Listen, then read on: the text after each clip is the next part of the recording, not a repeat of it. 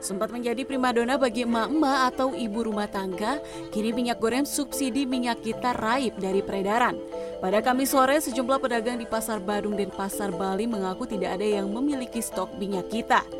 Pedagang juga menyebut jika sejak bulan lalu mereka sudah tidak menerima pasokan lagi.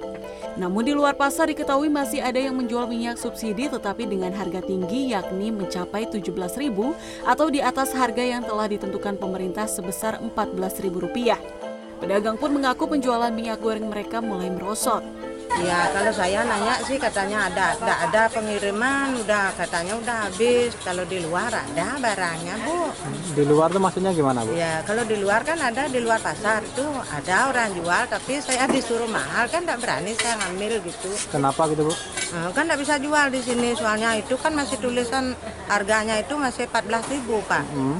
Yeah. Terus harganya berapa kalau ngambil di luar? Kalau ngambil di luar itu 193 jadinya kan 16.000. Sementara salah satu pembeli mengatakan telah menggunakan minyak kita sejak pertama kali dipasarkan karena harganya yang paling murah.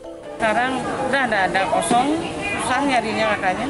Ya, ya bingung kita ini saatnya dapat murah itu minyak.